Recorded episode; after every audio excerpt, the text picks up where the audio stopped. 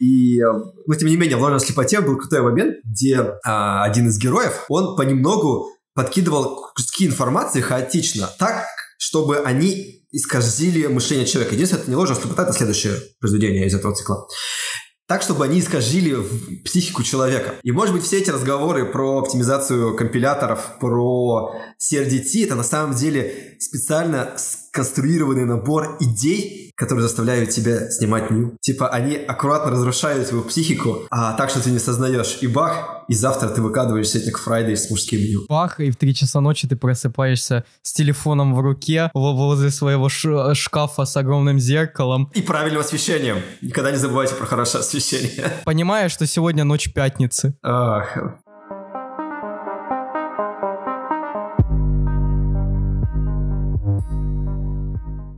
Доброго времени суток. Все как обычно, с вами самый безызвестный подкаст во всем фронтенде, Anda.js. С вами я, Дмитрий Пацура и... Артем Кобзарь. С самыми безызвестными ведущими ты забыл сказать. И у нас сегодня гость. Э, гость именитейший. Э, Андрей, привет. Всем привет. Андрей, можешь, пожалуйста, рассказать о своих текущих деятельностях, о том, э, благодаря чему люди могут тебя знать, собственно? Ну, наверное, огромное количество людей знает меня благодаря тому треду в JS Underhood. Это мое лучшее изобретение за этот год. А, но кроме этого треда, э, Static Friday, я еще создал в свое время пост CSS автопрефиксер. Опять же, честно говоря, иногда на базе чужих идей. Мне просто повезло, спасибо Фортуне.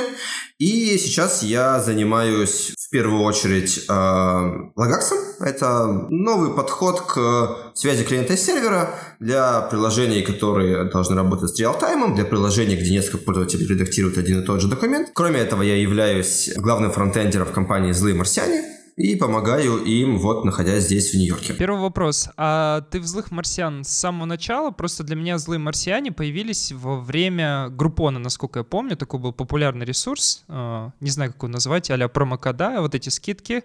Ты с самого начала, да? Ну, на самом деле «Злые марсиане» появились раньше. Группон не был нашим первым проектом, но это был первым известным проектом. Я не был с самого начала, меня взяли уже в тот момент, когда мы работали над Группоном и требовалось пополнение штата, поэтому нельзя сказать, что я типа стоял у истоков, но сейчас, кроме его двух основателей, Ярослава Маркина и Саши Тищенко, я, по-моему, самый старый сотрудник из тех, кто активно занят в работе. Мне просто всегда было интересно, являлся ты основателем или являешься основателем, потому что ты как фронтмен, я тебя видел всегда, и типа ты всегда представлялся то, что фронтендер или еще кто-то там, тимлит, и, и всегда злые марсиане. И у меня такая ассоциация в голове сложилась. Я думаю, не одного у меня, и поэтому такой вот вопрос. Есть такое модное слово евангелист.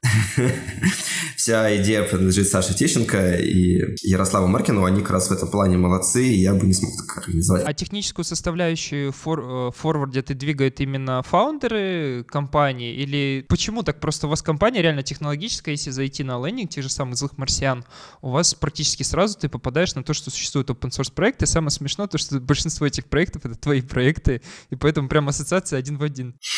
На самом деле не большинство, просто, наверное, влияет тот факт медийной поддержки в первую очередь. Во-первых, есть очень много крутых проектов для бэкэнда. Например, Полкан делает очень мощные проекты для Ruby, очень много выступает, и вот действительно тоже очень круто двигает. И, наверное, ребята из Ruby задавали такие же вопросы полкану там в контексте, что это правда, что только ты делаешь open source. Ну и кроме этого у нас есть гон, который жутко популярный, сделан Алексеем Газаевым. А кроме этого у нас есть очень крутой проект для Stellar а. Это крипта, и для него мы написали GraphQL сервак, и вот он сейчас очень круто развивается. На самом деле он приносит гораздо больше денег, чем мой open source. Так что нет, ребята очень много делают сами. А у вас также продолжается стек на бэкэнде, то, что вы используете Ruby, или вы от него уже давно отошли? Я бы сказал, что вот идея одного языка, она, как мне кажется, на бэкэнде давно уже кончилась. Вот с приходом идеи микросервисов, с приходом вот идеи вот разной гетерогенной структуры, когда у меня сейчас впечатление, что не существует больше никакого единого бэкэнда. Это всегда такая суперпозиция множества мелких сервисов.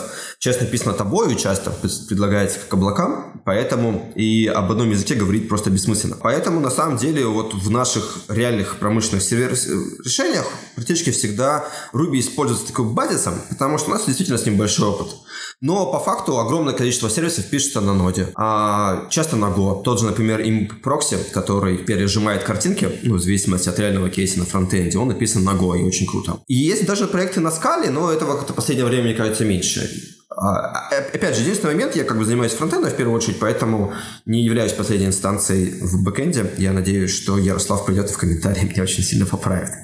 Вот, но на Ruby мы просто пишем те вещи, которые самые базовые, потому что мы в нем уверены, хотя очень много пишем на других языках. Сейчас вот в последнее время становится гораздо больше JavaScript. Слушай, а не было такого, вот я замечал тенденцию вот у компаний, у которых большая экспертиза в Ruby, в Ruby on Rails, что они пытаются перейти на Elixir и Phoenix, потому что, ну, там вроде синтаксис, ну, один в один, ну, то есть э, Elixir, кто не знает, это э, язык вокруг BIM виртуальной машины эрланговой, э, который, собственно, тоже является э, функциональным языком, э, но имеет вот более простой синтаксис, похожий, собственно, на Ruby. И я замечаю реально тенденцию, что есть компании, которые вот раньше писали на Rory и теперь переходят просто на Феникс. Ну вот, например, этот Aviasales, по-моему, они такую тему любят. А у нас была такая идея, просто, видишь, эм, по крайней мере, с моего взгляда, нету больше потребности в одном языке. Решаются очень разные задачи, и язык избирается в первую очередь под задачу. Конечно же, по-хорошему, можно было многие решения на том же Go, например, заменить на эликсиром, но по факту у нас как-то эликсир, хотя было очень интересно, но в итоге массово не пошел. Мне кажется, даже Go более популярен. Но вот с другой стороны, тот же импрокси на эликсире, мне кажется, делать не так было бы удобно, потому что вот именно задача импрокси это реально дать простой готовый бинарник, который легко развернуть. С Erlang здесь чуть-чуть похуже, хотя не так уж что и плохо. А вы случаем не пробовали использовать Crystal? Нет, к сожалению, я не знаю а, реальных проектов его применения у нас. Но, опять же, может быть, он применяется где-то просто не то, что до меня не доходило. У нас уже 50 человек, я, честно говоря, честно теряюсь, кто именно чем занимается. Интересно. А, переходя к open source, а, опять-таки, вот упомянули множество проектов. И вот на Holy.js ты начал, по крайней мере, рассказывать о том, как продвигать проект э, в open source, а, но потом плавно перешел к тому, что как это, мы катимся немножко не туда, и когда-то вот это наше не туда приведет нас туда, куда нужно. Или мы устаканимся, или умрем. Это, это если вкратце пересказать. Самое смешное, что вторая часть с тем, что мы движемся туда, была придумана, когда я тусил в Девяткино. Бухим возвращался с посиделок. Ну и Девяткино, сами представляете, какой там веселый район. И вот эта вся идея того, что новое создается на границах империи, оно как бы наложилось на бухло, и так появилась вторая часть доклада. Ну, все гениальное, мне кажется, так появляется, что что-то на что-то да, накладывается. Да, не гениально, оно просто веселое было. Это, это тоже. А, да, но люди вроде как все еще ждут вот этого ответа. Э, я на самом деле не знаю, чего они ждут, потому что, а, ну, я думаю, ты знаешь э, Пашу Миллера, у него был доклад, похожий на Хайков JS, где он тоже рассказал про продвижение, э, где, ну, у него там основными пунктами было это, собственно, везде, везде, везде пиарить тулзу, стараться коллаборировать с другими разработчиками тулов, помогать им как-то контрибьютить в их документацию, пытаться, возможно, показать вот, что твоя тула решает проблему этой библиотеки, и, в принципе, ее можно э, заменить и будет лучше, и так далее. И, собственно, очень-очень много статей э, ан- англоязычных, допустим, на Hacker News. Э, какие у тебя вот есть такие рецепты продвижения? А, кстати, у него очень хороший набор пунктов, полностью с ним согласен, но я вот, по крайней мере, сейчас больше фокусируюсь на документации, потому что неважно, как ты пиаришь свой продукт, если у него плохая документация, то вот это как бы самая главная точка, куда все стекается. Хотя, конечно, все остальные пункты тоже очень важны. И вот тут на самом деле очень интересный момент, а, потому что люди очень плохо пиарят свой open source. Вот сколько мне не присылают на open source review, везде, ну, нет, есть очень хорошие проекты, но вот большая часть open source, которую я видел, она реально очень плохо пиарится, очень плохо составлена документация. Тут даже дело не в пиаре, а вот просто, что документация не позволяет понять, что за проект. И тут самое смешное и интересное, потому что все мы являемся очень хорошими пользователями мы постоянно выбираем, а, какие зависимости использовать. И по-хорошему у нас у всех есть очень мощная экспертиза о том, как выбирать. Но при этом сами мы не даем другим людям, которые испытывают те же проблемы, точного описания, как им выбрать продукты. И получается очень смешная история, когда все такие а, сапожники без сапог. И мне кажется, что вот эта история, что все мы выбираем, а другим объяснить не можем, она очень хорошо иллюстрирует проблему, с которой там столкнулось человечество в 20 веке, вообще консистентное явление, это то, что никакого а, рационального подхода к решению задач не существует. Вот как бы у тебя есть реально информация о том, как делать, а выводы ты делаешь неправильные. Ну, собственно, вот как бы весь 20 век это про то, что реальные ошибки мышления, они мешают нам принять правильное решение, поэтому, к сожалению, чтобы делать правильные, эффективные вещи, нужно в первую очередь базироваться не на рациональности, а на метриках и близости к практике. Но, тем не менее, мне кажется, что вот есть две вещи, если, которые исправить, то сразу ваш open source становится лучше. При этом не связано с продвижением, какими-то моральными вещами и так далее. Вот самое первое, это м, очень большая ошибка мышления, которая состоит в том, что мы забываем, что у современного человека не хватает времени.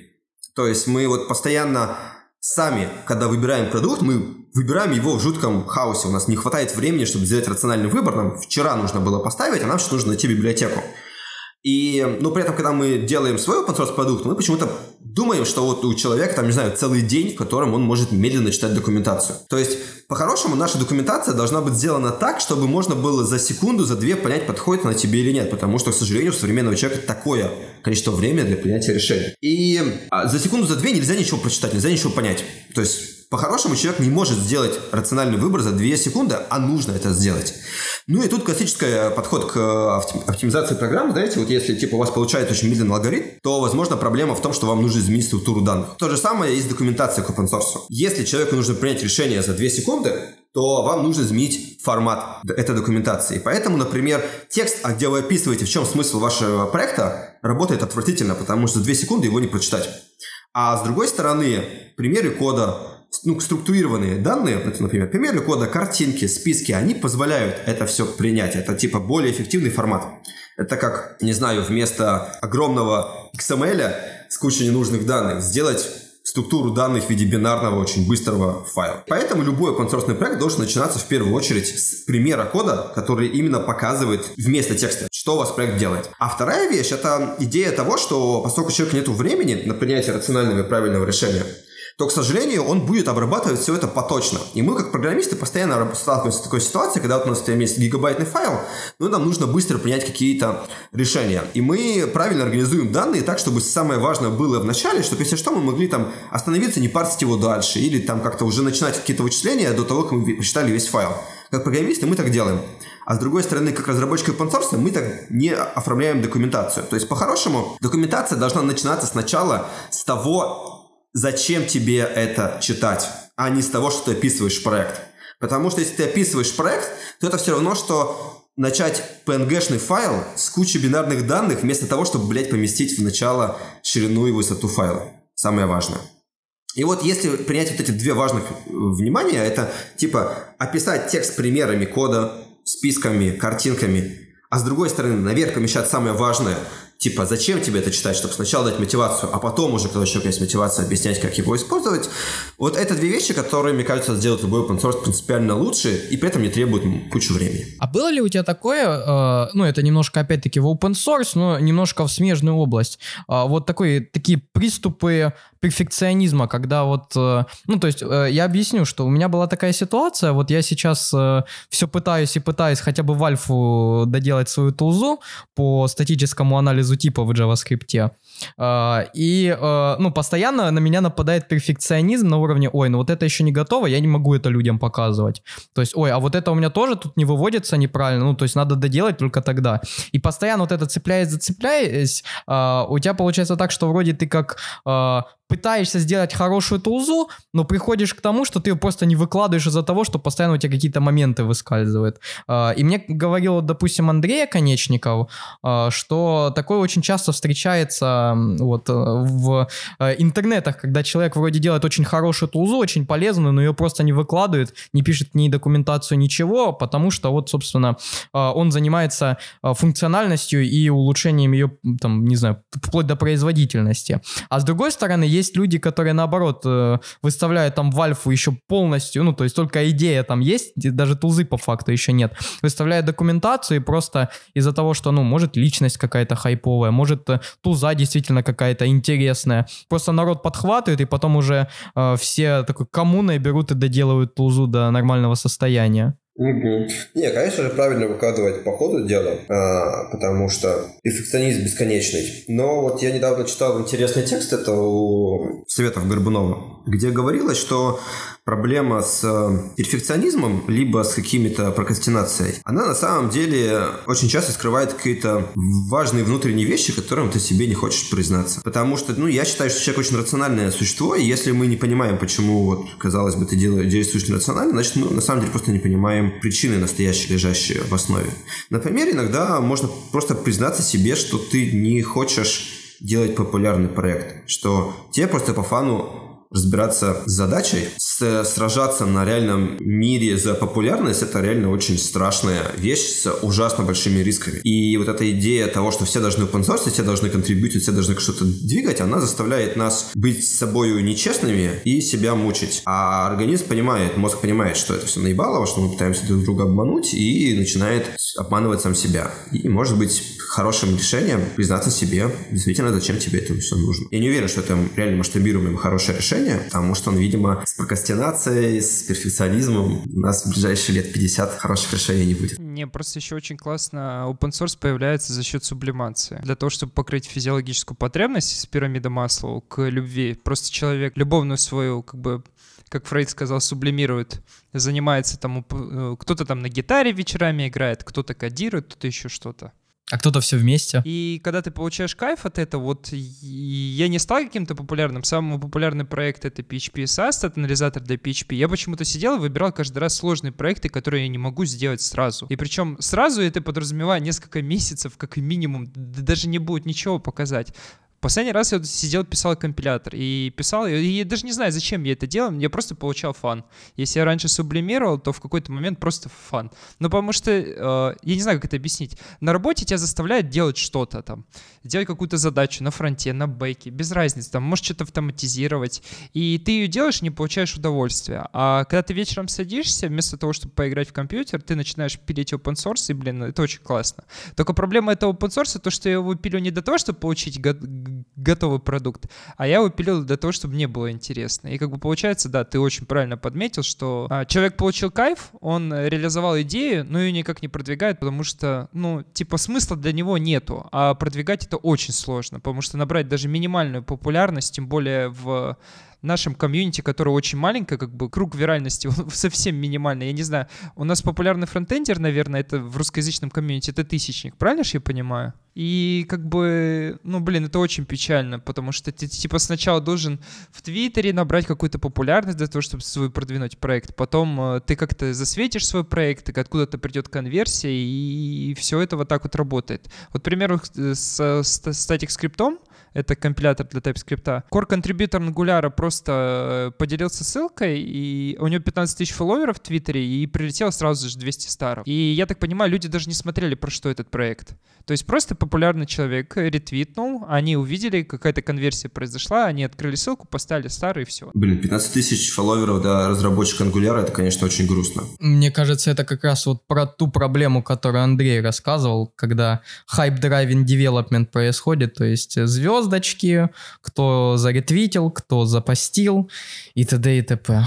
Да, да. Ну тут э, я бы сказал, что тут нету проблемы в том, что популярность приносит популярность. Это всегда такое происходит. Тут есть проблема, что у общества должна быть какая-то противовес. Популярность дает популярность, потому что иначе у нас вместо, например, 10 популярных людей с разными взглядами у нас остается один человек с одним взглядом. И вот когда такое происходит, это очень плохо для комьюнити, потому что понятно, что разнообразие идей падает. То есть, э, в первую очередь, проблема в том, что закрываются лифты. Когда я начинал делать open source, лифты еще были открыты, и можно было очень легко подняться, сделать что-то хорошее. Конечно, это было очень сложно, приходилось вот как-то первые шаги преодолевать это, но в целом оно типа приносило тебе достаточно сил. А сейчас уже такого нету. И мой а, совет здесь это идти в новые области. В том же Svelte, например, гораздо легче получить какой-то фидбэк, потому что там очень малая комьюнити, которая тут же тебе помогает. А если мы говорим про React, то если ты не супер популярный уже человек, то ты никогда популярным не станешь. Ну, станешь, но очень низкая вероятность. Как ты считаешь, вот если по десятибальной шкале оценить, э, я не знаю, заслугу случайности в твоем успехе, сколько бы ты ее оценил?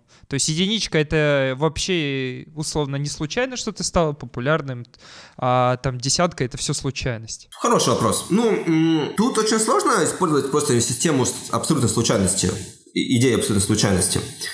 А давай я просто расскажу конкретные примеры. Вот, например, о автопрефиксе он выстрелил, потому что меня заметил Павел Ариш, и он отрепостил его, написал об этом. Если бы он не написал бы, то проект мог не выстрелить. То есть мы бы очень легко могли оказаться в мире, в котором у нас бы никогда не было бы автопрефикса, ну, типа, был просто там, проект со 100 звездочками, никому не нужный. И это произошло бы просто, если бы один человек не заметил проект и не зафорсил на начальных этапах.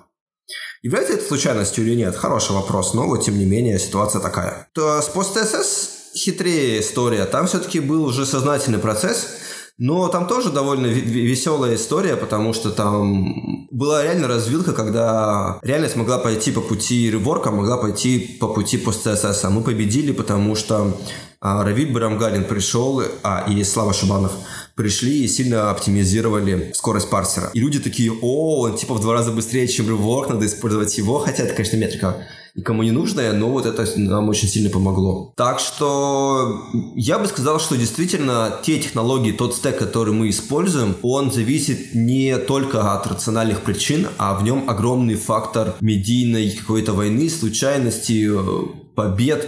Но это не всегда именно прям рандомная случайность. Иногда это, ну, вот как на войне. Фартануло или не фартануло, но в контексте того, что ты вкладывал кучу сил, просто в какой-то момент, например, те идеи, которые мы пытались оптимизировать с Травилем, они могли не сработать, и проект не стал бы быстрее, да, и вот тогда бы там какой-нибудь миф начал бы продвигать форк автопрефиксера, и вот как бы мы пришли к, к вот этой реальности.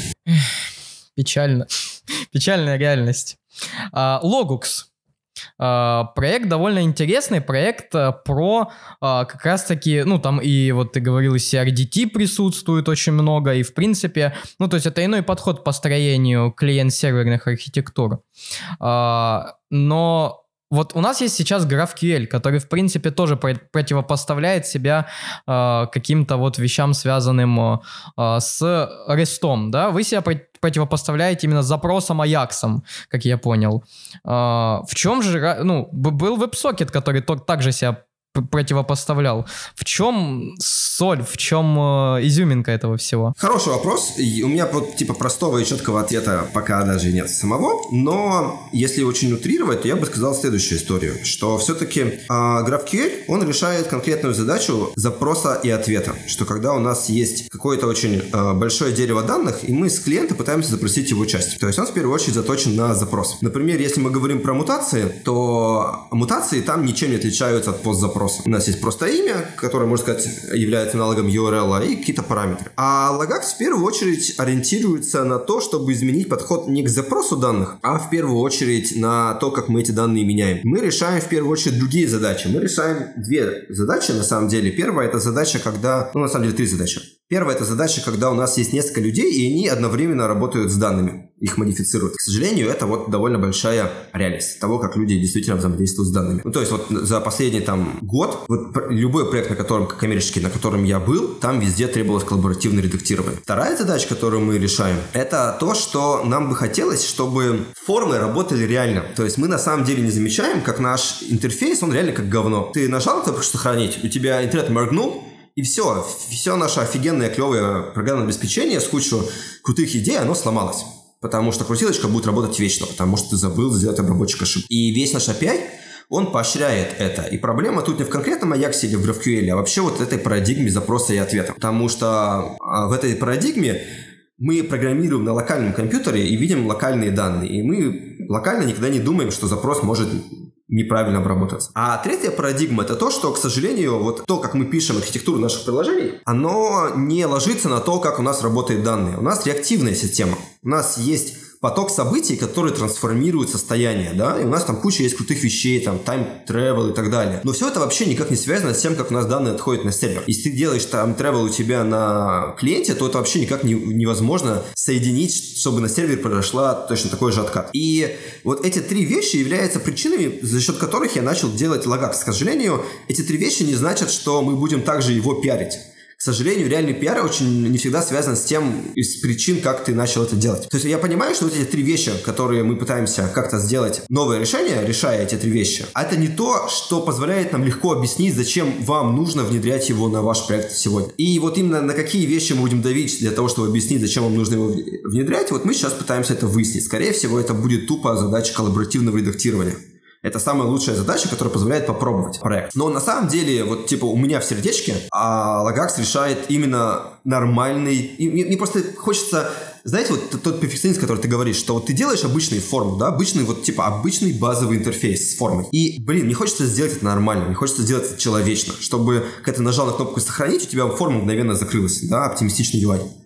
И э, когда я начал думать об этом, я понял, что, к сожалению, тут нужно менять всю парадигму, нужно откатываться от идеи ответа и запроса к идее того, что у тебя есть набор событий, ну, вот как у нас уже есть сейчас в любом более-менее адекватном фреймворке, да, там тот же Redux, либо там те же Vue и так далее, они все строятся на идее реактивных событий. И они как-то вот склопываются в текущее состояние. И зачем нам какой-то очень сложной сагой подключать эти реактивные события к сложному системе состояний, которые мы, типа, вот, ну, имеется в виду в функциональном подходе, когда у нас есть эффекты, которые как-то накладываются на не а, функциональный бэкэнд если мы можем просто взять и синхронизировать вот этот поток состояний с сервером. И вот эта идея, она, во-первых, выкидывает кучу кода, который нам больше не нужно писать. Речь и про, в том числе, GraphQL, потому что там все-таки кода довольно много. И упрощает архитектуру, и, что самое главное, открывает огромное количество интересных задач, которые даже в Lagax еще не реализованы. То есть, например, а, мы не реализовывали это, хотя закладывали,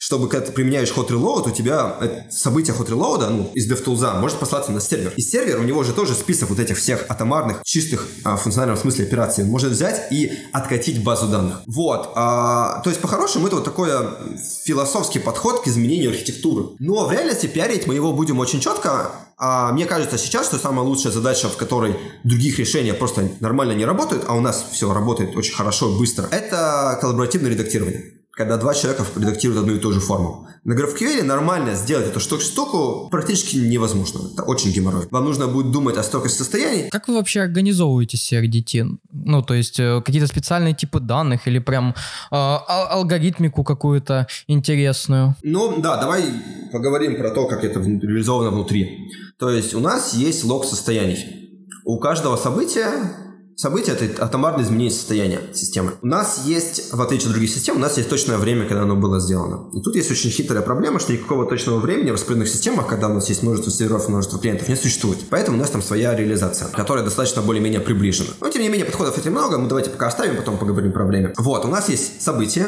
у этого события есть время. И у нас есть очередь событий. То есть в тот момент, когда ты что-то делаешь с своими данными на фронтенде, у нас добавляется это событие, и мы помечаем, что оно еще не было отправлено другим а, другим нодам в нашей системе. в какой-то момент, когда у нас появляется интернет, либо приходит ответ от сервера, мы понимаем, что это состояние отправилось. И мы это отмечаем. То есть у нас есть исходящий а, канал событий, который нужно синхронизировать. Это вторая технологическая идея. И третья технологическая идея это то, что в реальной системе мы не можем просто в конец лога постоянно дописывать новые события. В реальной системе, во-первых, другой клиент – может что-то сделать 5 минут назад. Я не говорю про состояние офлайна, это просто вот типа latency нашего интернета. Что тебе приходит, может прийти из другой машины событие, которое нужно вставить в середину лога. Или, что более жестко, не факт, что то, что ты делаешь, сделал локально на машине, оно типа, его можно применить во всей системе. В какой-то момент вся система, то есть сервер, например, может сказать, что извини, вот то, что ты сделал там 5 минут назад, оно не может быть применено. И то есть нам нужна система исправления истории. И вот на это, это три треугольных камня Лагакса. Это то, что каждый каждое редаксовое событие, если утрировать, событие изменения состояния, у нас имеет временную метку. Второй момент. У нас есть лог, который э, в каждое событие имеет, ну, типа, место в этом логе, и в этом месте а, мы отмечаем, что мы синхронизировали, что не синхронизировали, и накапливаем изменения до того, как у нас появляется интернет. И третий момент, что мы можем вставлять события в центр этого лога, либо откатывать события из этого лога. Вот как бы 4-3 особенности. Это не дает нам CRDT, скажу честно. CRDT — это конкретные типы данных, которые позволяют нам автоматически разрешать конфликты редактирования. То есть, если вот человек правит а, предложение в одном месте, а другой человек правит предложение в, друг, в другом месте, то мы как-то это можем автоматически свести. А Lagax не дает готовое решение среди T, но вот этих трех позиций, того, что у нас есть события с метками, то, что мы можем редактировать историю, оно позволяет нам среди T очень просто и весело реализовать на его базе. Вот, например, там у нас редактирование текста есть закрытая библиотека, написанная Юлией Плониной, и она это сделала, будучи э, по-хорошему еще джуном в реальной хардкорной разработке JavaScript что, конечно, показывает ее крутые психологические качества, но в том числе показывает, что фреймворк дает базис для того, чтобы написать сложные вещи. То есть, получается, вы делегируете человеку, ну, чтобы реализовать всех детей, только по, по факту вот реализацию типов и алгоритма слияния данных, которые, ну, и, собственно, разрешение конфликта при слиянии. Mm, в какой-то роде да. То есть, на самом деле, если вот говорить конкретно про то, что, о чем человек будет думать именно в Лагаксе, то мы даем другую вещь. Вот у тебя есть состояние, и у тебя есть какие-то высокоуровневые операции над этим состоянием. Ну, в смысле, что вот пришел менеджер и хочет подправить описание, да? И вот с этого высокоуровневого изменения изменения, тебе нужно придумать набор атомарных операций над твоими данными. То есть вот что именно за редаксовые экшены будут у тебя в системе. И вот это то, что мы делегируем нашим пользователям. А о том, как вот этот э, набор атомарных операций там разрешить какие-то с ними конфликты, ну, вставить там в середину историю, мы как бы в 90% случаев уже даем какие-то базовые парадигмы. Хотя, правда, ради 10% случаев дополнительно к этим атомарным типам нужно бы написать какие-то вот хитрые редюсеры о том, как все это сводить. М, интересно. А, ну, я так понимаю, в «Злых марсианах» уже есть проекты, которые Logos используют вовсю. Скажу честно, один проект. Ну да, такой проект есть, он прямо на продакшене, реальные продакшеновые данные гоняются через Lagax. У меня вопрос. А, я так понимаю, вы, ты вдохновлялся или вы, команда, вдохновлялись редаксом по полной, судя по тому, что у вас также экшены, ты говоришь про редюсер, правильно? И, и как вы доходили до этой идеи? Поясню. Вот, к примеру, вы когда-то могли делать какой-то интерфейс, используя Redux, и могли такие подумать, блин, неплохо было бы еще события на сервер отправлять.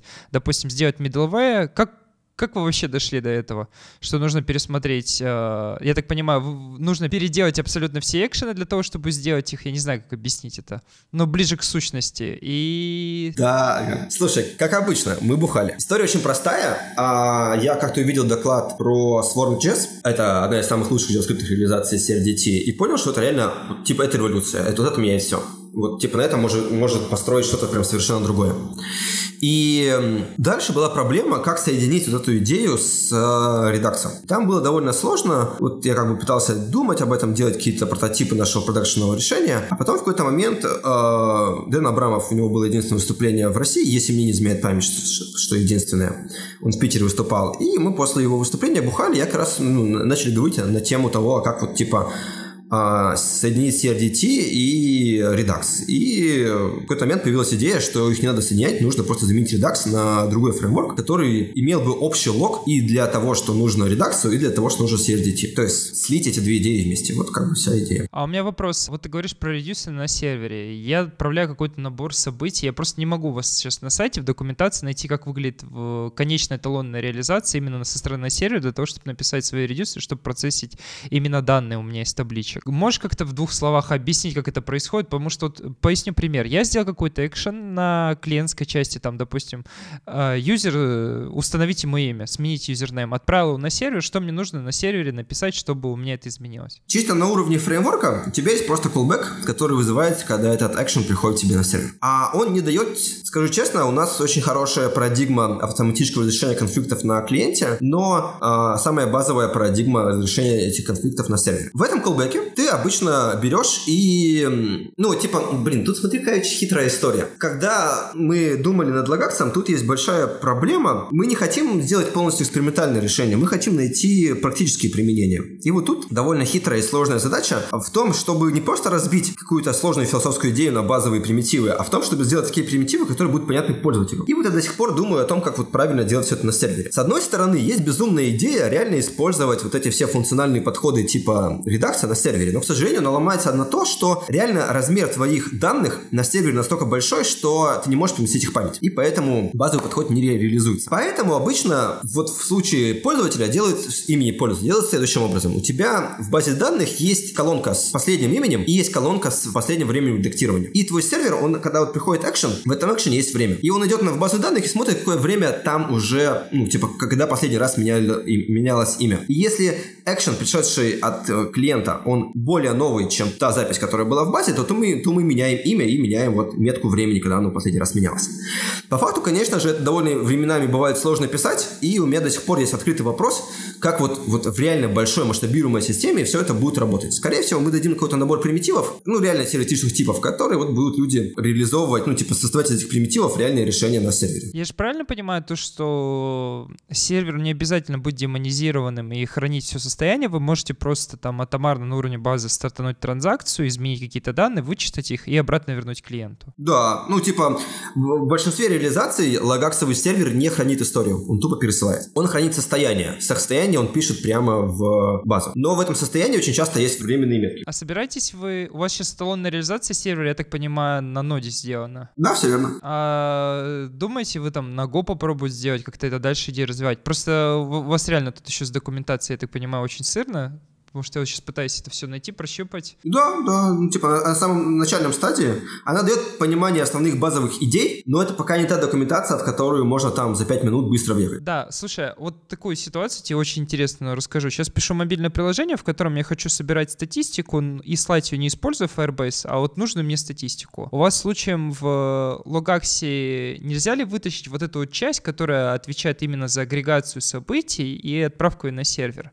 Потому что мне эти как-то события... Я так понимаю, вы что же решаете задачу? Если у вас нет интернета, то вы собираете это все в пачку, потом отправляете весь этот батч на сервер и все остальное. Вот такой вот вопрос. А, слушай, нет, надо делать нормальную реализацию, типа быстренько хакнуть и добавить его в мобильную версию, так не получится, к сожалению, извини. А я в том, в том бы случае я просто бы фигачил Firebase. Firebase имеет э, базовую необходимость, ну, типа базовую логику для того, чтобы реализовать ту, ту задачу, которую ты хочешь реализовать, потому что тебе не требуется разрешения конфликтов. А Firebase, если конфликт разрешать не нужно, у него довольно хорошая поддержка офлайн. Да, у меня тут просто речь шла немного не про базы, поясню это, потом урежу, урежу этот кусочек. У, у меня просто... Я Firebase рассматриваю с точки зрения аналитики, но мне нужно аналитику это у себя хранить, поэтому я не могу Firebase использовать. А отвечаю твой вопрос про сервер, у нас идея сейчас следующая. Если писать что-то прям очень производительное, то у меня давно есть идея написать его на расте, но пока это бессмысленно, потому что хочется иметь такой очень очень быстрый сервер, который можно легко переписывать. Но касательно сервера есть другая идея. У нас сейчас есть интересная идея. Для того, чтобы нормально сделать нормальный сервак, нам, конечно же, нужны веб-сокеты. По-хорошему, хорошее общение с серваком без веб-сокетов не сделать. Вся парадигма запроса-ответа с HTTP-запросами — это говно, при всем моем уважении к ней. Потому что, ну, тупо, у тебя не, нету возможности с сервера прислать то, что кто-то поменял данные. А это реально очень важно. Это, из, из этого совершенно другой user experience получается. Но веб-сокеты делать сложно именно в контексте реального внедрения, потому что вот у большинства наших клиентов, у них уже есть HTTP-сервер, и не хотят добавлять новый сервак. И поэтому есть следующая интересная идея о том, как реально Lagax будет развертываться. Идея в том, чтобы, ну, в Lagax он не завязан на сокеты. У него есть просто абстракция синхронизации, ну, типа канала между клиентами и сервером. Вот у вас есть какой-то Lagax процессор, я вижу, который, по сути, вот убирает вот эту вот промежуточную, ну, веб-сокетную штуку. Да, да, оно называется connection. И идея в том, что добавить готовый connection, который по умолчанию будет в системе, который будет использовать запрос-ответ, HTTP запрос-ответ. И по умолчанию, ну, типа, если, например, есть реальные проблемы с сокетами, например, Касперский очень любит резать сокеты, или там цензура некоторых странах очень плохо работает с сокетами, а, то в этом случае мы будем использовать HTTP. Но главная идея добавления HTTP, она в другом. Она в том, что пользователь, который увидел реально интересные вещи в Lagax, он берет и подключает его без веб-сокетов, только на HTTP и он уже начинает работать. Он будет работать плохо, у тебя очень большая нагрузка на сервак идет. С другой стороны, у тебя большой лаг, там, примерно 5-секундный между изменениями и обновлениями данных. Но смысл в том, что ты уже начнешь работать с лагаксом. Ты просто берешь, подключаешь большой код все, и начинаешь работать. Не требует, не нужно добавлять веб-сокеты сервак и так далее. А потом, когда ты выкатываешь это в продакшн, в какой-то момент ты замечаешь, что, собственно, система тормозит, что система подтормаживает, но, ну, типа, у нее не хватает ресурсов, и она дополнительно э, есть большой лаг. Но ты уже его внедрил. И вот тут самая офигенная рекомендация по внедрению реальных решений. Если вами уже начали пользоваться, то вот дальше пользователям будет все равно, сколько нужно сделать страданий, как сильно нужно выйти из зоны комфорта, чтобы эту проблему решить. Потому что если вами уже пользуются, они дальше уже будут делать что угодно, чтобы э, продолжать вами пользоваться. Ну вот там хороший пример, как э, там Facebook взял и переписал э, язык программирования PHP, потому что у них не было шансов от него уйти. И то есть, если мы дадим HTTP, ну типа Lagax на как HTTP сервер, то в тот момент, когда пользователи поймут, что им требуется WebSocket, они уже будут мотивированы этот WebSocket внедрить. И вот, собственно, такого у нас сейчас мой текущий план развития Lagax. Дать готовое решение для того, чтобы это все работало на HTTP, на PHP, с э, экспрессом, без дополнительных серваков, чтобы люди, когда уже внедрили, когда они поняли, что их продукт работает, но уже потом столкнулись с э, проблемами Hello, да, они уже переходили на правильное решение в виде WebSocket. Хм, очень интересно на самом деле. Окей, так а вот э, есть вот этот вот, собственно, Lagax процессор, это что? Ну, то есть я думал, он как раз таки и делает вот эту вот прослойку, что избавляется от веб-сокета и предоставляет другой интерфейс. А, Lagax процессор, если не изменяет память, это название Node.js модуля, который интегрирует, ну, типа сейчас веб-сокетный сервер, он может конвертировать команды Lagax, которые он получил через веб-сокет, он конвертирует их в HTTP-шные запросы, объединяет их в бань, чтобы не нагружать сервак и так далее. А Lagax процессор процессор — это модуль для Express.js. Для того, что если у вас уже есть типичный сервер, чтобы все, чтобы логаксовый сервер работал как прокси. А логаx процессор — это просто либо, который конвертирует вот этот банч, пришедший через HTTP от э, веб прокси, в ваш HTTP-шный сервак. У меня тут такой вопрос интересный. Я так понимаю, вы в UI всегда делаете оптимистичную UI. По поясню, есть пессимистичный, есть оптимистичный. Типа оптимистичный — это когда вы в момент отправления запроса уже отображаете измененные данные, данные, а пессимистичный — это когда вы ждете. Ну, вот как раз крутилочки эти наши любимые. У меня такой вопрос. Со стороны UX, когда пропадает интернет, у вас Logax собирает вот эти экшены, но интернета так и нет. Как вы дальше решаете эту проблему? То, что нет интернета, а сейчас пользователь отмодифицировал кучу данных, и все это висит как бы в памяти. Ну, вот хороший пример оптимистичного интерфейса — это лайки, да? Ты нажал на лайк, у тебя сразу показалось, что лайк есть, все, тебе не нужно ждать, ты начинаешь скроллить дальше. А, например, тот же Twitter, мобильный клиент Твиттера, он делает тебе оптимистичный UI, но в реальности не учитывает ситуацию, что интернета сейчас нету, и поэтому ты лайкнул, начал скроллить дальше, дальше, и он такой, типа, ой, лайк не сохранился. Ну и все, это, блин, тупняк, это злит, потому что ты уже отскроллил, тебе нужно заново искать. Поэтому, да, это хороший момент. А хороший оптимистичный UI должен учитывать ситуацию, что связи нет. А раз нету связи, то он должен быть офлайн first. А раз он должен быть офлайн first, то он должен учитывать разрешение конфликтов. И поэтому вот эта вся ситуация CRDT, она, к сожалению, обязательно для оптимистичного UI. А Lagax делает очень просто. У нас есть, как я говорил, одна из парадигм Lagax, у нас есть исходящая очередь событий. И поэтому мы накапливаем туда события. Мы сразу подставляем вам набор UI решений, а, которые там с минимальным дизайном показывают плашечку пользователю, что типа извини, связи нет, мы не сохранили твой лайк. Но ты вот подожди, когда связь появится. При этом, если пользователь попробует закрыть страницу, готовое решение сразу ему покажет уведомление, что слушай, подожди, у тебя не весь исходящий лог сохранен. Так что ты страничку не закрывай, иначе как бы твои данные потеряются. Плюс дополнительно мы даем возможность скинуть все эти несохраненные данные в индекс базу данных, чтобы пользователь мог закрыть страницу, а потом ее открыть, и они как бы прогрузились и, синхр... ну, типа, и постфактум синхронизировались. Единственный важный момент, вот это индекс DB, оно не дается по умолчанию, не включается по умолчанию, потому что, конечно же, вот это персистентное сохранение данных, оно довольно геморройное, с ним сложно работать, и поэтому пользователь должен сам его включить, понимая сложности работы вот с сохраненными данными в кэше. Ну, это как сервис-воркер, да, вы понимаете, что если вы кэшируете какие-то данные, у вас может обновиться JavaScript код, а в вашем истории будут какие-то экшены рассчитаны на совершенно другие редюсеры, и вам это нужно разруливать по-хорошему. Хотя мы тоже учитываем, у нас, например, в каждом экшене сохраняется не только время сохранения, но и версия клиента, на которой была сделана это изменение. То есть UI мы даем, предупреждаем пользователя о том, что данные не сохраняем, и даем ряд решений для того, чтобы ну, как-то это разрулить. А ты, случаем, не смотрел на сторонние решения? К... Я не знаю, как Firebase можно посмотреть или нет, как он решает вот проблему на синхронизацию, но есть вот база, допустим, Realm.js, у которой есть, я не знаю, это не репликация, а по сути синхронизация с сервером, ну так же, как Firebase умеет. Есть вот RMLDB и, по-моему, RX RxDB тоже сейчас научились это делать. Не смотрели, как у них это реализовано? Потому что вот эта вот идея, ну, у вас идея как бы не про базу, но есть такая идея, то, что база на клиентах, когда приложение offline first, должна уметь синхронизироваться с, удаленным, с удаленной базой данных. Я, я надеюсь, все, все поняли, что я имею в виду. Ну да, есть другая идея подхода к, к решению нормальных интерфейсов, которая впервые была предложена, если не изменяет память CouchDB. Это идея того, что у нас на клиенте, на бэкэнде есть своя своя уникальная особенная база данных, и эти базы данных вместо посылки запросов, они синхронизируют состояние. И тут есть, к сожалению, две проблемы. Первая, чисто маркетинговая проблема. К сожалению, люди боятся внедрять базы данных. У людей чаще всего есть готовая инфраструктура, и поэтому системы, вот даже Firebase, которая реально одна из самых охуенных э, решений для этой задачи, она очень медленно идет. Хотя, ну, CouchDB вообще по-хорошему очень слабо выстрелил, несмотря на то, что это была реально огромная революция. Вторая проблема – это то, что очень часто у тебя нету реального возможности повлиять на то, как база синхронизируется. У тебя есть какие-то базовые примитивы, и ты должен свою бизнес-логику на эти примитивы разложить в надежде на то, что они правильно синхронизируются. И мне кажется, на моем опыте как инженера, что иногда это сделать очень сложно. Вот, например, в CouchDB тебе должен был, ты должен был, ну, типа, там есть версии базы данных, они как гид, типа, рассинхронизировались, тебе нужно было дальше самому сводить вручную писать код. Это было очень геморройно, и это практически никто не делал, все забивали. В итоге у меня сложилось впечатление, что гораздо лучше эту задачу решает именно фреймворк, чем база данных. Не потому, что технически так проще делать, а это ближе к вот вопросу психологии, что людям хочется иметь возможность хранить в Postgres, людям хочется иметь возможность использовать свою готовую инфраструктуру. А с другой стороны, им хочется писать ну, типа вот эти атомарные операции, им хочется писать в контексте своей бизнес-логики. Что ты не ставишь бинарный флаг, что оплачено, а ты делаешь экшен, который делает оплату, а дальше уже пишешь к нему какой-то callback.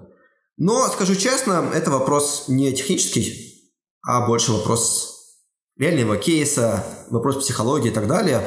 На базе данных я смотрел, вот типа мне кажется, что лучше идти другим подходом, но вот это вопрос вкуса. Переходя от э, такого хардкорного JavaScript к более хардкорному CSS. Вот было как раз-таки упомянуто, что у вас в пост-CSS свой парсер, потому что, собственно, тогда было только одно решение в парсерах. Э, как это вообще ну, начиналось? Потому что, ну, CSS, э, CSS парсер, я немножко поясню, возможно, наши зрители не понимают, в чем проблема. У CSS это не язык программирования, у которого вы можете там какую-то, находя синтаксическую, э, синтаксическую проблему, синтаксическую ошибку, дропнуть и сказать, здесь синтаксическая ошибка, больше не, не буду интерпретировать. Нет, потому что он восстанавливается после ошибок. Это это такие вот э, роды парсеров и роды грамматик, которые очень сложно реализовывать. А вот тут ты, кстати же, не совсем прав. Дело в том, что CSS это четкая структура, а восстанавливает его браузер. То есть сам по себе язык а, в своей обычной спецификации он не предоставляет инструкции для восстановления. Потом уже отдельно они написали, как этот язык восстанавливается в виде отдельного дополнения к спеке. Но смысл в том, что для той задачи, которая решалась по CSS, как раз парсер восстанавливающий писать ни в коем случае было нельзя. Потому что пост CSS работал с исходными кодами, он не работал с какими-то реальными CSS реальных сайтов. И поэтому разработчику было важно в первую очередь сказать, что слушай, у тебя тут сломано. Была другая задача задача, где требовалось восстановление данных. Это, например, в редакторе кода, когда ты прям пишешь э, на страничке код, и тебе хочется, чтобы он мгновенно справа трансформировался. Еще до того, как ты допишешь код. Поставишь точку запятой, либо закрываешь фигурную скобку. Но даже тут, дело в том, что традиционная система восстановления синтаксиса в браузерах, она написана с учетом описок, так, чтобы браузер хоть что-то воспроизвел, чтобы он изолировал поврежденный сегмент. А на самом деле для лайфкодинга тебе не нужна эта задача, там требуется другое логика восстановления, и поэтому даже тут в PostSS специальный сейф парсер. Парсер, который никогда не выкидывает ошибку, он всегда парсит, как может. Даже тут логика его работы немножко другая, чем то, как восстанавливает данные браузер. Поэтому на... Э, эта сложность никогда не стояла. У нас была другая проблема, которая, кстати, вот не решена в браузерных вещах. Поскольку мы работаем с исходными кодами, очень хочется, чтобы при наложении трансформации сохранялось оригинальное форматирование. И вот это не умел делать реворк, на основе которого вот развивалась идея пост CSS. И это не умеет делать большинство других парсеров, к сожалению. А это реально очень важная задача, потому что ну, нам действительно хочется чтобы наше форматирование не ломалось. Особенно, ну, одно дело, когда там мы используем автопрефиксер правильно, запуская его во время сборки, но огромное количество людей запускает его как плагин текстового редактора. И вот в этом кейсе мы, блядь, точно не хотим, чтобы что-то ломалось в нашем там отступах. И для этой задачи как раз э, требовалось писать свой парсер, который будет сохранять отступы, комментарии, вот это все. И если мы посмотрим на, на организацию того, как сделан парсер пост CSS, то вот мы видим, исходя из какой идеи он сделан. Хотя, правда, ради можно написать гораздо лучше. Вот CSS 3 дворного, ровно дворного очень хорошо показывает, как можно сделать правильно. Да, и у нас в любых нодах нашего, ну, типа, объекта, который пишет какой-то элемент узла CSS, например, там свойства, да, color black, у нас есть дополнительное свойство, которое мы называем ROS, которое, собственно, а, в нем находятся все вот эти пробелы, какие-то неформальные моменты о том, как ты написал этот код. Например, у э, правила, ну то есть смотри, как хитро получается. Вот есть точка запятой, да, в CSS последняя точка запятой не обязательно. То есть в конце а правило, например, там А, откр... ну, типа ссылка, открываешь кавычки, и дальше у тебя идут а, свойства. Вот последнее свойство может быть без точки запятой. Но мы сохраняем вот эту точку наличия либо отсутствия точки запятой не на последнем свойстве, а мы сохраняем его на всем правиле потому что вот эта идея, куда мы сохраняем какие данные, она связана в первую очередь с тем, чтобы после наложения каких-то трансформаций код ну, был предсказуемо оформлен в том же стиле. Вот, тут нет никакой магии, на самом деле, может быть, это не, не та вещь, которую должны думать обычные разработчики. Мне вот в контексте того, как работает парсер пост CSS, больше нравится, какие крутые идеи оптимизации были предложены э, Равилем Барамгалиным и Славой Шибановым в контексте, как мы сделали его быстро. И там, там самая крутая штука, это то, что когда ты, например, идешь по файлу, ну, типа, важно делать профайлинг, да? Важно находить узкие места, потому что мы в какой-то момент нашли, что вот токенизация — это превращение строки в набор объектов, ну, в поток объектов, а вот уже дальше поток объектов мы превращаем в дерево, да, это вот два классических шага парсинга. Токенизация и вот, соответственно, сам парсинг. Так вот, токенизация это 90% производительности. И тупо вынеся токенизацию в отдельный шаг и напиша, ну, типа, написав ее грязно, мы как раз и добились там в 4 раза большей скорости, чем в тот момент делал а, нод, этот, нод SAS. При этом Node.SAS был написан на C++, и это хорошо показывает, что реальная производительность, она связана вообще не с языком программирования, а с тем, как вы организуете ваши данные. И, типа, первая вещь, это мы вынесли токенизацию в отдельный шаг, а дальше написали ее грязно. Каким образом? Во-первых, мы сравниваем не строки, потому что сравнение строк — это всегда очень долгая операция. А мы из вот потока байт, описывающих строку, мы сравниваем каждый очередной символ, там все-таки символы, не байты, с числом. И вот это уже дало двукратный прирост. Второй хитрый момент, что когда вот мы нашли открытую кавычку, мы дальше JavaScript не идем, перебирая все символы. Мы просим виртуальную машину тупо найти следующую кавычку. И вот индекс of, он часто работает быстрее, чем ну, переборка символов в JavaScript, потому что он как бы очень шутко оптимизирован. Это вот мне напоминает мое прошлое. Я начинал с Олимпиад по программированию, и в какой-то момент там была задача о том, чтобы, по-моему, найти подстроку в строке. И там были очень жесткие ограничения по скорости, и приходилось писать свой очень геморройный алгоритм, который был гораздо быстрее, чем того, что тот, который был в Паскале. А люди, которые программировали на Дельфи вместо Паскаля, Паскаля они тупо взяли, и у их встроенный алгоритм был уже так оптимизирован, что им не требовалось это писать. Ну, это хороший пример того, что хорошая подводительность это не то, какие вы хаки используете. Очень часто это вот какой-то там базовый код, который готов уже с самого начала работает быстро. Вот. И вот такой скачок с помощью индекс off, либо там э, регулярного выражения вместо перебора символов за символов, он еще обеспечил нам прирост два раза. И вот такими мелкими э, базовыми вещами мы резко ускорились, э, что стали гораздо быстрее, чем C++. Это хорошая иллюстрация того, что архитектура важнее, чем язык программирования. Ну, тут, наверное, скорее всего, быстрее работает, потому что что IndexOrf сделан все-таки написан отдельно на Torque в V8, и он уже как подгруженная скомпиленная функция машинная. А если писать свою реализ... реализацию, по сути, перебора, то JavaScript и медленный интерпретатор. Условно, тут в этом кейсе медленный. А важный момент, JavaScript не является интерпретатором ни в одной машине. JavaScript компилируется всегда в машинный код, и если писать его очень интересно, ну, типа, если писать его с базовыми числами работать, то этот машинный код будет невероятно близок к тому, который выдаст от C. Проблема в том, что да, если ты перебираешь массив, то вот с массивом работает все хуже, потому что, конечно же, у JavaScript нет прямого доступа к структуре данных. А IndexOf правильно работает с тем, как, как я понимаю, эта структура организована в памяти. Поэтому тут дело не в интерпретаторе. Нет, я с тобой не соглашусь. Uh, JavaScript все-таки, к сожалению, до, до сих пор условно интерпретируемый язык. Ну как, это виртуальная машина всегда, в которой состоит из компиляторов байт-код и интерпретатора этого, в этого байт-код. Там зависит очень от реализации на самом деле. То есть вы тут оба правы, потому что, допустим, э, действительно там у кого-то может вот эта стадия пропускаться, интерпретирование и сразу фигачится байт-код, а у кого-то, по-моему, у э, JavaScript Core, у, не, у него как раз там три стадии, вот как раз Майкл Сабофф рассказывал это на Holy, то есть первая стадия, когда там, по-моему, функция не такая горячая, ну, то есть они ее определяют, как, по-моему, меньше пяти раз она прогонялась, она все, все еще интерпретируется. А потом, когда она уже больше пяти раз прогнана, тогда она уже переходит на другую стадию, ее прикомпилирует, начинает там а, базовые оптимизации. Ну, прикомпилирует, я имею в виду в байткод внутренний JavaScript Core. Потом эту прикомпилируемую и с базовыми оптимизациями. А, и опять-таки, вот э, там, по-моему, у них три стадии оптимизации, и, вот, и ну и опять-таки вот эти проблемы деоптимизации там иногда происходят, когда вы тип не тот прокинули. Все тоже как у V8, просто там больше стадий, есть вот эта промежуток, ну, самая первая стадия, когда код все-таки интерпретируется чисто. Ну, ты тут круто, да, подметил. Просто у JavaScript Core, что у них есть интерпретаторы и два JIT компилятора, DFL и ContrFlow графовский. Не помню, как DFL расшифровывается, Dataflow Graph, а предыдущий ContrFlow Graph. Поэтому у них, да, два JIT разных. Но, наверное, Андрей тоже прав, то, что можно сделать по-моему, кто-то даже так пробовал сделать, прям сразу напрямую GT код и исполнять его. V8. Нет, V8. V8 всегда компилируется. Возможно, да. Я просто не помню, как он раньше был.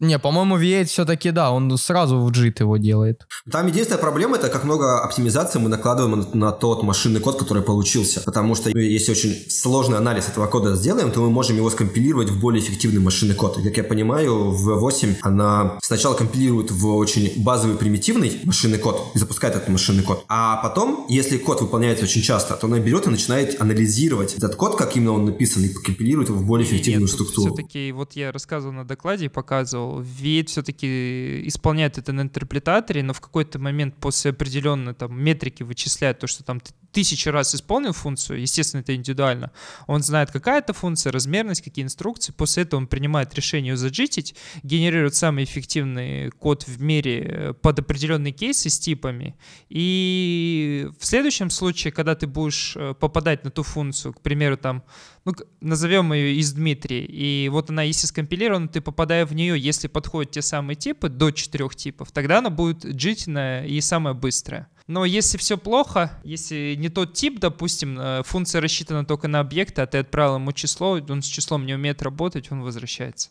Как бы и к медленной реализации. Как-то мы ушли опять-таки далече. Как мы сюда пришли? У меня есть классный вопрос, разрядить атмосферу. Э, у тебя есть проект Story Я любитель проекта, и я начал использовать Story Расскажи о нем. А Старион на самом деле был просто возможно, попытка переписать э, Redux с чуть более человечным API и гораздо компактнее, потому что если мы откроем код Redux, мы увидим, что там кучу кода, который, ну, просто написан, потому что всем плевать на размер JavaScript, который получается. Я не, не вижу других причин. И Starion был просто таким экспериментом, как написать э, State Manager Redux подобный там в... Сколько у него там, по 170 байт или типа того. Я, сейчас не вспомню. Ну и чуть эффективнее именно работать с э, тем, как мы вычисляем, какие компоненты нужно перерендерить. Это тоже важный момент, что когда мы говорим про а, современные фреймворки, мы забываем очень сложную задачу, что вот у нас есть огромное дерево состояний нашего интерфейса, и в какой-то момент меняется какой-то стейт в нашем объекте состояния. И как понять, какие компоненты дерева интерфейса нужно изменить при изменении какого-то под дерево состояния. И тут есть множество подходов. Я вот очень советую почитать статью, я дам ее в шоу-нотах, чем отличается подход а, MobX от а, редакса. Ну и вот в Старионе мы пытались тоже как-то чуть ближе к MobX подойти, просто чуть попроще это сделать. Сейчас, мне кажется, я, у меня есть давно идея сделать Starion 2.0, который будет очень ну, сделан для того, чтобы быть интегрированным с лагаксом и, короче, автоматически вычислять, для каких подкомпонентов стора нам нужно трекать историю изменений, а для каких нет. А, у меня такой вопрос. А, если архитектурно рассматривать Story это же все-таки event emitter, но ск- скрытый, такой скрытый хитрый event emitter, но по сути как с API подобным э, редаксом. Ты же так же считаешь? Я бы не сказал, что это event emitter, потому что все-таки у нас есть работа именно состоянием. То есть особый код, который работает состоянием, и это часть, э, часть архитектуры. Поэтому я бы все-таки сказал, что это state manager. Но хороший state manager всегда является под классом эмитимитера. В этом случае ты, конечно, прав. А второй вопрос очень интересный. У нас вот Redux, несмотря на то, что там store э, содержит метод такой getState, и state это как бы один мой объект, у которого мы привыкли то, что редюсеры создают как бы сабстейты, и это все создается, то есть один стейт с кучами подстейтов внутри, то в Storionе, получается, ты используешь такой подход, то, что ты создаешь разные сторы для каждого стейта. У тебя нет таких сабстейтов. Ты такой подход пропагандируешь или все-таки пытаешься внутрь все равно делать такие сабстейты? Я надеюсь, ты понял, про что я говорю. По-моему, множество store ов это еще во Flux е было. В Redux е можно множество store ов делать. Во Flux е, Flux. Я говорю до этого, в Redux же он почему э, вроде как взлетел, он был проще и с той точки зрения, что у него store один. Э, и, ну, вот эти под state ы, они просто вот составляющие одной store ы. А у Flux а было множество store. У Redux а есть метод все-таки create store, ты можешь разные store ы создать, у которых будет свой state. Есть только проблема будет в том, что ты не сможешь их э, по отдельности connect ить, потому что там все-таки есть провайдер и есть хок на коннект Connect, поэтому ты не сможешь их завязать. Ну и, и, и плюс нельзя создать просто разные сторы. Если у вас мультисторовая система, между сторами должны быть зависимости. Иначе это просто два разных библиотеки, которые между собой не связаны. А эффектор, господи, есть очень крутой проект эффектор. Это тоже стоит менеджер. У него идея, что там прям независимые сторы, которые объединены между собой зависимости. В Старионе какая-то такая промежуточная ситуация. Старион внутри хранит, как и Redux, огромное дерево, огромный объект состояния. Но на уровне API мы подразумеваем, что первый ключ этого дерева, что, ну, во-первых, state это на первом уровне всегда объект, и первый ключ этого объекта – это вот так называемый подстор. И мы трекаем изменения для каждого подстора независимо. Это первый нюанс. Второй нюанс – это то, что можно сказать, что вот каждый этот подстейт это какой-то независимый стейт. Можно так, такую парадигму сказать. Вот. И в этом плане э, с одной стороны, он как бы ближе к эффектору. Но с другой стороны, это все-таки один объект, который вот именно его ты хукаешь в твоем компоненте, поэтому он как бы вот ближе к редаксу. Вот как бы такая, такой подход. То есть идеологически это множество сторов, независимых между собой, но технически это один стор. А, такой вопрос. Я как бы не раз видел твои проекты и всегда удивлялся, почему ты их пишешь на плейновском JavaScript, не используя там препроцессоры по типу Babel, и почему ты не используешь везде TypeScript. Потому что я когда начал юзать Sterion, я обнаружил то, что там кто-то вначале коммитнул TypeScript дефиниции, и я такой, блин, они совсем никакие, там типа бесполезно. Я сел писать, и буквально за день не успел, пришел парень и отправил pull request. Да, там был клевый pull request, который нормальные типы делает. А, здесь два разных вопроса. Почему не используешь Babel? Потому что на самом деле а, Babel генерирует отвратительный огромный JavaScript. Вот недавно мы оптимизировали Gitter. У Gitter это чат, там на Slack, но для open source проектов. Есть очень крутой проект Sidecar, когда у тебя чат интегрирован прямо на страницу. Вот на сайте Lagax можете попробовать. И он весил до хера. Он весил, по-моему, 17 килобайт, не даже больше. И мы оптимизировали его, по-моему, до 7 килобайт JavaScript и оптимизировали, выкинув полифилы, которые никому не были нужны. То есть, к сожалению, парадигма Бейбеля, она приводит к тому, что мы напихиваем наш JavaScript огромное количество полифилов, при этом чаще всего в реальном проекте эти полифилы там множатся в 10 раз, э, а, а, типа разных версий полифилов, при том, что нам они на самом деле не нужны. Мы его добавили, ну, типа для кода, который, если написать его на старом JavaScript, такая же одна строчка. Это первая проблема. То есть я не использую Babel, чтобы получить компактнее код. Вторая вещь, что, к сожалению, а, разработка под нодой, под NPM очень сложно дается, если вам нужно отдельный шаг сборки. Это реально геморрой, к сожалению. И я понимаю, что там есть решение, но это клевые решения, когда вы читаете о них статью, а когда вы пытаетесь реально реализовывать в своем проекте, то у вас куча мелких проблем всплывает, и это просто пьет вам кровь. Вот, например, вот вы пишете на Бейбеле, а как дать... Ну и вот вы в мастере что-то исправили в гитхабе. Как дать вашим пользователям возможность взять версию из мастера, попробовать, чтобы бага решилась? Да практически никак, это просто, блядь, страх и боль. И э, я пишу на чистом JavaScript, в том числе, чтобы он был компактнее, в том числе, чтобы была проще поддержка. То есть можно тупо взять версию из мастера и проверить код. Это круто. Вот, хотя это не значит, что там нужно писать на старом JavaScript, Тот же, например, э, логаксовый сервер пишется на последней версии JavaScript. Ну и вот я сейчас убью поддержку IE в своих open проектах и, скорее всего, перейду уже на более современный JavaScript. А что касательно TypeScript? Вот, это второй вопрос. Типы – хорошая идея, но я их просто не люблю. Это идеологическая составляющая, тут как бы нечего спорить. Если вам нравятся типы, это все круто, используйте их, это реально хорошая, интересная идея. А что по поводу того, что ти- типизированные языки дают лучший автокомплит, и как бы с этим намного проще жить, писать? Ой, начинаешь, холивар. Опять подсура атакует TypeScript. Ну, слушай, а, да, ты прав, они дают хороший автокомплит. Но хороший автокомплит не значит мгновенно, что мы должны использовать эту технологию. Во-первых, у нее есть цена определенная. И если эта цена меньше, чем то, что кто удовольствие, которое он тебе дает, то это действительно хорошая причина для тебя это использовать. Лично для меня, чисто психологически субъективно, плюсы, которые дают типизированные языки, не покрывают то изменение мышления, которое нужно сделать для них. Но это лично мое мнение. Можно подбросить до вентилятора. А, на Старионе, короче, я посчитал, а, строчек с кодом 45 штук, а, строчек с JS-доком 71. Кстати, я очень хочу генерировать типы из JS-дока. В новой версии TypeScript это появилось, и скоро типы станут лучше в моих open source проектах. Это, кстати, очень полезная штука, потому что мне еще Илья Скобиров подходил и спрашивал, чтобы я в Гегель добавил поддержку JS-дока, потому что они на проектах юзают JS-док. А, ну и потому что они юзают Google Closure Compiler, и он э, очень хорошо в итоге оптимизирует, если есть э, JS-дока. Ну, поскольку он знает, какие там типы. Uh, вот. Ладно, попробую закончить еще раз. Вот. Uh, спасибо большое, что нас посетил.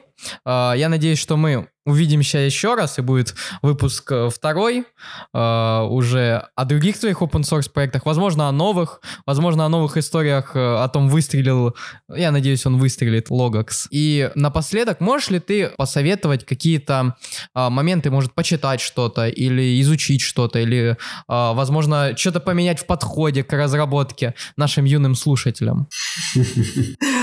Хороший вопрос. Что бы я хотел от комьюнити? Я бы хотел от комьюнити, чтобы мы больше обращали внимание на новых людей, на новые идеи, на читателей, у которых меньше тысячи фолловеров. Поэтому это интересная вещь, которая противоречит моему наличию в этом подкасте. А как минимум, мне бы очень хотелось, чтобы люди чаще репостили людей с малым количеством фолловеров. То есть перед тем, как репостить, посмотрите количество фолловеров, если меньше тысячи репостите, а если больше, то два раза подумайте. Мне кажется, это сделает наше комьюнити гораздо лучше. А если же говорить про новых разработчиков, ну, типа вот то, что может помочь обычному человеку в нашем комьюнити, то я бы, конечно, порекомендовал, честно говоря, быть честными с самими собой, что вам нужно от вашего развития. Когда я общаюсь с ребятами, все ли говорят, что вот, я хочу open source, я хочу выступать. Когда ты спрашиваешь, слушай, ну, блин, это bullshit, что ты хочешь сам. То есть многие люди сильно загружаются и там меняют свой взгляд на мир, потому что нам очень сильно не хватает реального понимания, что мы хотим от этого мира. И если мы будем этого понимать, то тогда мы не будем писать open source, который будет нас вы, типа приводить к выгоранию, потому что нам никогда не был нужен, а мы его начали писать из-за того, что нас заставило общество. А во-вторых, что очень важно, когда люди будут писать open source, они будут писать это лучше, часто понимая, зачем это им нужно. Такой вопрос еще один последний. А как ты себя видишь в ближайшие годы? Потому что вот мне недавно 25 лет стукнуло, я помню, когда мне было там 20-21 год, чуваки, ну, взрослые мужики подходили, мои коллеги, говорили, о, вообще красавец, ты с нами работаешь, все супер. А я говорю, типа, я с 15 лет начинал. А тут недавно у меня был день рождения, мне стало 25, и я очень жестко депрессанул по этому поводу. Мне просто интересно, как ты хочешь дальше двигаться в жизни? Ну, сразу скажу, всем, кто кому меньше 30, готовьтесь к кризису среднего возраста. Это, блядь, кажется, неврологическая хуйня, которая, типа, неважно, как ты живешь, ты все равно будешь очень сложно его переживать. А моя цель, я не знаю, кем я буду, потому что, блядь, можно просто умереть в любой момент. Моя цель это в первую очередь постараться развернуться и набрать заново социальный капитал в Нью-Йорке. Это было бы круто. И что еще мне бы хотелось изменить в своей жизни, это я бы хотел меньше заниматься open source и больше пойти к разработке сервисов, которые бы решали проблему общения между людьми. Давайте скажем, говорить прямо, мы провалились в идее революции интернета, и интернет стал плохим местом, где мы просто боимся друг друга. И вот мне кажется, революция фронтенда закончилась, а реально большая революция будет в том, чтобы исправить те ошибки а интернета, которые мы совершили в 2000-х, 2010-х. Пришло время работать над ошибками. Сильно. А, поэтому... Да. Я просто сейчас думаю, ну, то есть, знаешь, у меня все, короче, перемешалось, революции внутри начались. Скоро будешь выкладывать э, ню в Твиттер. А мне запретили шутить про это. Ой, запретили. Это знаешь, как в... Есть очень крутой роман э, «Ложная слепота». Сейчас вообще очень интересный тренд на то, что научная фантастика стала депрессивной. Вот там почитайте, что ложная слепота, что а, задача трех тел, они, или, например, русский автор а, Роза и Червь, они вот все довольно такие мрачные о том, что будущее довольно криповое. И, ну, тем не менее, в ложной слепоте был крутой момент, где а, один из героев, он понемногу подкидывал куски информации хаотично, так, чтобы они исказили мышление человека. Единственное, это не ложная слепота, это следующее произведение из этого цикла так, чтобы они искажили психику человека. И, может быть, все эти разговоры про оптимизацию компиляторов, про CRDT, это на самом деле специально сконструированный набор идей, которые заставляют тебя снимать ню. Типа, они аккуратно разрушают твою психику, а так, что ты не сознаешь. И бах, и завтра ты выкладываешь сетник Friday с мужским ню. Бах, и в 3 часа ночи ты просыпаешься с телефоном в руке возле своего шкафа с огромным зеркалом. И правильным освещением. Никогда не забывайте про хорошее освещение. Понимаешь, что сегодня ночь пятницы. Ах. Ну, Спасибо за клевые вопросы. Было интересно поговорить про структуры данных и внутреннюю реализацию рынков. Тебе спасибо большое, что к нам пришел. Спасибо вам, что нас слушали. С вами был, как всегда, Артем Кобзарь. Дмитрий Пацура. И самый известный гость во всем фронтенде Андрей Ситник. Спасибо, спасибо. Пока-пока. Пока.